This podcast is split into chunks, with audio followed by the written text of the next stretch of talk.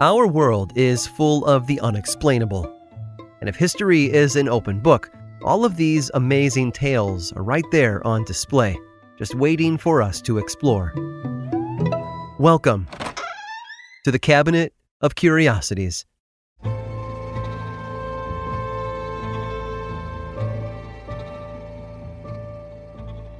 Its legacy is as American as baseball and apple pie. Its writers were fast, famous, and fearless. It has been the subject of over a dozen films and television shows, and it became the foundation of one of the largest banks in the world. When it came to speed and reliability in the 1860s, you couldn't beat the Pony Express. As California began to boom from the gold rush, business owners and settlers needed a faster way to communicate with folks farther east. At the time, letters and packages took roughly 25 days to travel by stagecoach, even longer if going by ship. The Pony Express more than halved that time, with an average delivery window of about 10 days. Not everyone used the Pony Express, though. It was really expensive for the average person to send a letter. At $5 per half ounce of mail, the service was primarily used as a delivery method for newspapers, business correspondence, and government bulletins. Gold Rush hopefuls just couldn't afford the speedy service. And speedy it was. 10 days may have been the average time it took to deliver a letter, but it certainly wasn't the fastest. That record belonged to Robert Haslam, he earned the nickname Pony Bob for a very good reason. He was responsible for the fastest delivery in Pony Express history. Bob had come to the United States from England as a teenager, just as the Pony Express was getting up and running. He'd gotten his start by building depot stations, but was soon given a route of his own from Lake Tahoe to Buckland Station, a 75 mile stretch of Nevada territory, all his own. In May of 1860, with his deliveries in tow, Bob traveled on horseback from San Francisco to Buckland Station, where he got a taste of a growing war. Not the Civil War, mind you, but one that must have seemed equally as terrifying. The Pyramid Lake Indian War had found its way to Buckland Station in a bad way. The relief rider who was supposed to carry Bob's mail east to Smith's Creek was too scared to ride due to the growing Native American threat. Bob couldn't let the letters he'd been carrying go undelivered. He had a decision to make, and quick, or his trip would have been for nothing. So he mounted up and kept going. 190 miles on horseback in just under nine hours without rest. And he made it. Bob slept all night before traveling back to Buckland Station the next day. Once he reached the depot at Cold Springs, he noticed the war had finally arrived.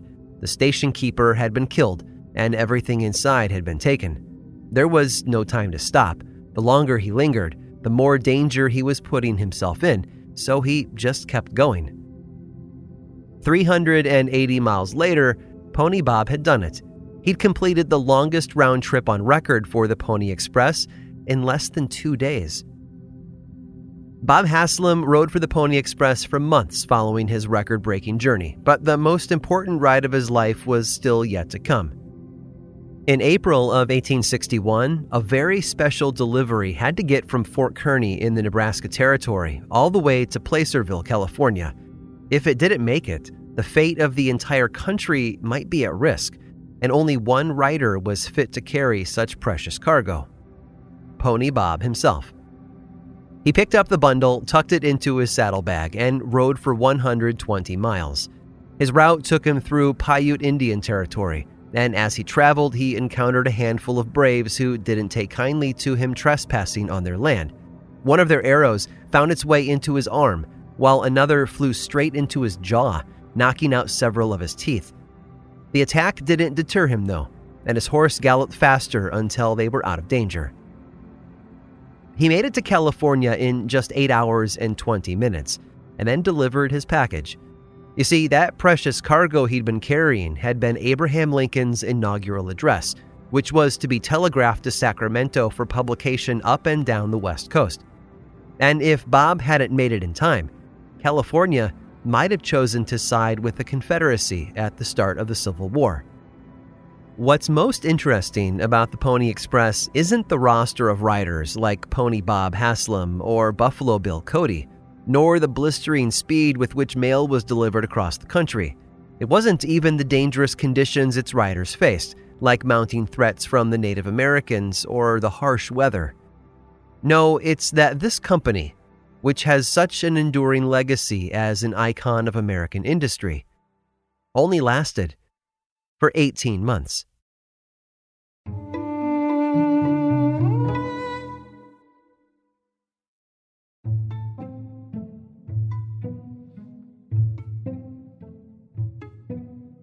Selling a house can be a real pain.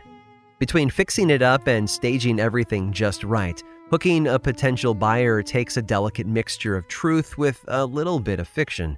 Sometimes the seller needs to drum up interest by any means necessary. But not Helen Ackley.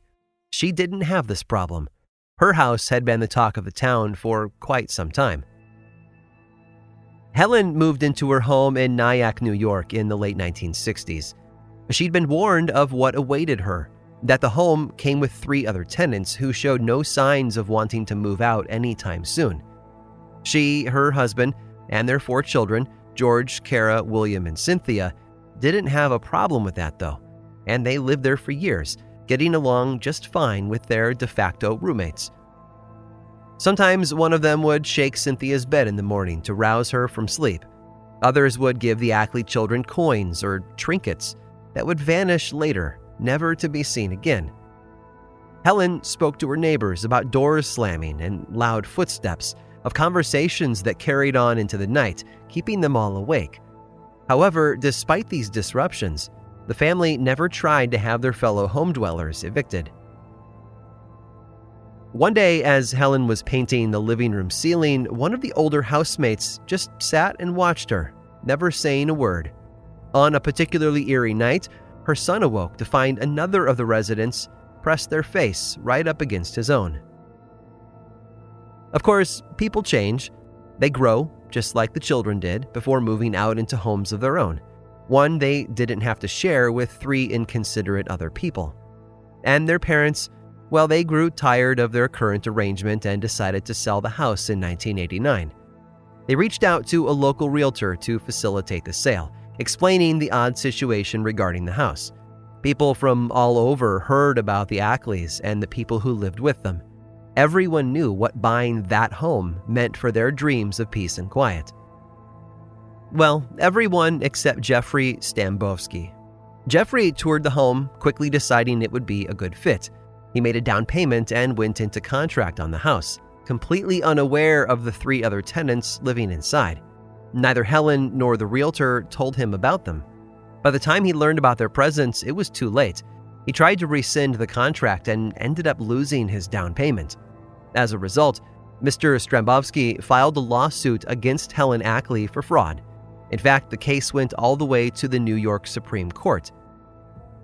That's because this wasn't just any fraud case, and the other tenants weren't your average renters. Mr. Strambovsky alleged that Helen Ackley neglected to disclose the presence of poltergeists in her home, which would have lowered its value. They were Sir George and his wife, Lady Margaret, who had lived in Nyack in the 1700s, as well as a Navy lieutenant who served during the American Revolution. They were not the malevolent ghosts of films and television, but Mr. Strambovsky didn't care. He had been made to look like a fool, and the court, surprisingly, agreed with him.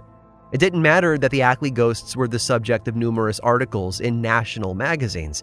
It didn't matter that everyone in town knew all about the haunted house on LaVeta Place. According to the New York Supreme Court, Mr. Strambovsky should have been told about the three spirits residing in the home. The ruling, officially titled Strambovsky versus Ackley, is now commonly known as the Ghostbuster ruling. It states that if a home was ever advertised to the public as haunted by ghosts, but a potential buyer was unaware of it, the contract can be rescinded.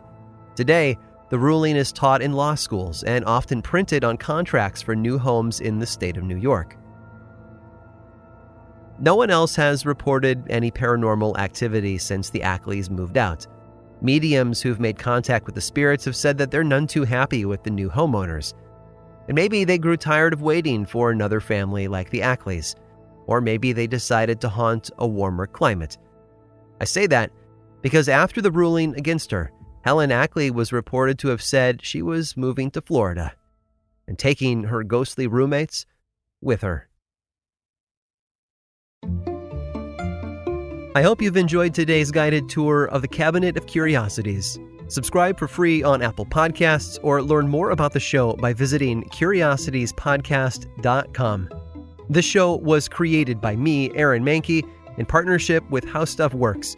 I make another award winning show called Lore, which is a podcast, book series, and television show. And you can learn all about it over at theworldoflore.com. And until next time, stay curious.